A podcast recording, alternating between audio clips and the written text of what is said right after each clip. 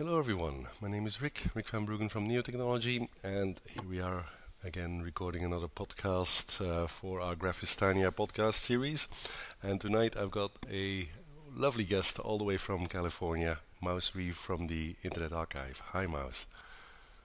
Hi there. Hey, hey, thank you for coming online and uh, doing this interview. Really appreciate it. My pleasure. it. Mouse, uh, we got introduced by the spider in the graph web. That is Michael Hunger. Um, Michael uh, told me a little bit about your projects, but maybe for our listeners, you would you mind introducing yourself uh, a little bit? Yeah, of course. Um, so my project is grimoire.org, which is a website that is built on a graph database that tries to uh, map out historical texts about how to do magic or grimoires. Um, and it looks at the way in which content and metadata is shared between different grimoires and you know where that shows up at different times in different places in history. That's kind of the short version. Well, so help me, um, me and our listeners, uh, you know, explain a little bit more about uh, what a grimoire is. You know, what, what what should I think about uh, when I when when I think about a grimoire? Sure. So the definition of a grimoire I think technically is a book of magic or invocations. It's just a book that has practical how to instructional information about how to do magic. And that can be kind of folk magic, like doing spells for healing, or it can be ritual magic, summoning demons, communing with angels. Um, and I'm focusing on grimoires from the Christian tradition in Europe in kind of the early modern period, so mostly between probably the 15th century and the 18th century. Wow, is that is that a big thing, uh, Mouse? Is this something that you know used to be like a something that everyone knew about uh, in, in, medieval times, or uh, what, what, what, was this uh, really? Um, I couldn't tell you how widely circulated the books were necessarily, but it was definitely really a part of people's worldview at the time that demons and angels were very real parts of people's concept of reality. And so the idea that you could summon a demon or that you could ask advice from an angel or that a prayer could be you know a prayer and a ritual was a way to deal with illness or farm productivity was a pretty like normal thing that was kind of part of life i think to a degree that's definitely not true today unbelievable and how does that relate to the wonderful world of graphs uh, you know what, what, how do how how did you uh, use graphs in that in that domain yeah i mean i I started using graphs because it's a data structure that really reflects in a very it really reflects the way that I think about anything that I'm thinking about, most things I think about. Um, particularly in this case, I'm looking at the interconnectivity between these books. And so I'm looking at, say, the demon Lucifer or Asmodee, and if they appear in multiple books. And so a graph really lends itself to connecting pieces of data like in this case, two grimoires that are connected by another thing, which is like a demon or a spell that shows up in multiple grimoires. So a graph really lends itself to looking at the interconnectivity of historical data in these texts. So, so that's what you use on your grimoire.org website as well. You you you, you spell yep. out those relationships between demons, between spells, and all those types of things. Yeah, I have a kind of a nightmare Python script that tries to turn all of the relationships it like makes a website for node and tries to turn all those relationships into something that looks very human readable it's, um, it's, with a, like it's a demon python script or something like that no yeah yeah okay well that kind of sort of re- relates to you know why did you use use graphs i mean what i'm hearing here is that it's the model is really very much a graph, and that's why it's such a good fit for a graph mm-hmm. database, right? Is that is that? Yeah, exactly. Okay. Yeah, well, I mean, I would imagine trying. I can kind of imagine if I had tried to use a relational database, the massive multiplicity of types of relationships and types of data would have just been. I would just be writing database migrations all day, every day. uh, and, and so, now, and now you can just expand the model as you go along. Is that is that it? Or right? Yeah, exactly. Like having having not having a strict schema means that I can just enter data and have it be really flexible and reflect the really nuanced and varied ways in which things relate to each other.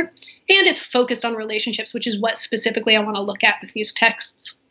And was there anything like new or, or, or interesting that you discovered, you know, because of you know doing dealing with this data in this way, or uh, anything Yeah, particular that you want to highlight?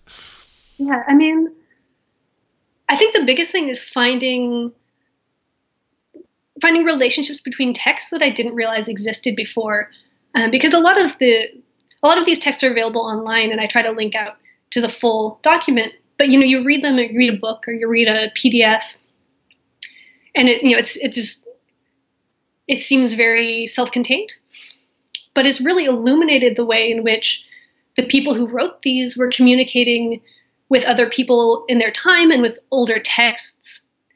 Um, so one of the, one of the specific thing that I thought was really cool that um, that I found through this is looking at um, the sigil of Lucifer, which is pretty iconic. Like sometimes I see people with tattoos on on the street, um, and it's usually attributed to this one to one grimoire, Grimorium Verum, that has a version of it that's very clearly the one that the Church of Satan adopted in the you know in, within the last 50 years.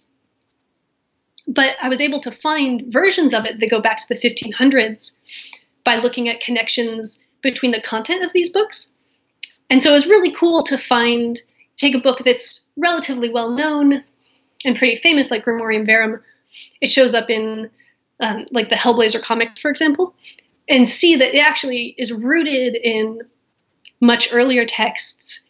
And then you can trace it back to the Key of Solomon, which is often looked at as unrelated, but has actually roots in the same texts from hundreds of years earlier. Oh my God, that is super interesting. It almost it's almost like you know biblical studies. It sounds a little bit like that to Yeah. me. I mean, the Bible is a note in my database. Is it? Oh, yeah. absolutely. Oh. And I have biblical quotes. Um, most demons aren't mentioned by name in the Bible. Uh-huh. Um, the, the Bible mentions Lucifer and Leviathan, um, but demonology really is mostly non canonical. Uh-huh. It's mostly stuff that was developed a lot later in history. Yeah, yeah, yeah. But there are, but there definitely are connections to the Bible, and it's, you know, I'm looking at Christian books, so it's important to look at like the fundamental script of Christianity. Totally get it. Wow, that's super interesting. I mean, there's so many, so many actually really interesting projects around these text analysis uh, uh, that involve graphs, right? I mean, even things like the Panama Papers or, or stuff like that. It's, Yeah. it's kind of related to it, right? It, uh, because it, it it involves analyzing texts and finding links between texts at the end of the day. Um, Yeah, absolutely. That's really cool. So, where, where, where what does the future hold for this project, and, and maybe for your work in general, uh, Mouse? You know, wh- wh- where is this going? Mostly, I'm I'm really excited about new translations coming out of old grimoires, and so a lot of what's what's on the forefront is me just doing a whole lot more research and fleshing out the data and adding a lot of excerpts and images. I've started adding images to my website finally. Um, so that's mostly. I'm also really excited about um, Neo4j 3 because I use Python and I've heard some cool things about how to work with Python with Neo4j. So I'm look starting to look into that. But mostly just I'm going to read more books and add more data. Excellent, excellent. And and how do you look at you know the industry around us? You know, like uh, you work at the Internet Archive, so you must have you know a perspective on uh, on on on what the industry is going to be doing with uh, with this type of technology, or or do you? Um, none of the work that I do at the Internet Archive is particularly graph related. Okay. Um, so I don't know that I could speak to it in that capacity. No, no, I understand. No, no, no. But you know, just as a software engineer or or, a- or a technical person. yeah, I mean, I think it's a really interesting technology, and like I've only used it in side projects. I've used it in a few different ways, but it's Mhm. it really lends itself to looking at a certain kind of data, and I think that's really promising. Excellent. Well, thank you so much for taking the time to have a chat with me about this. I, I know what I'm going to do right after this call. I'm going to be exploring some of these demons and spells, um, just as a bedtime story. Um, but, but thank you so much for coming online, and uh, it was really, really cool uh, to learn about this stuff. And uh, I'm sure our listeners will uh, think the same. Great, thank you so much Thank you, Mouse, and I'll hope to meet you someday. for sure. Cheers.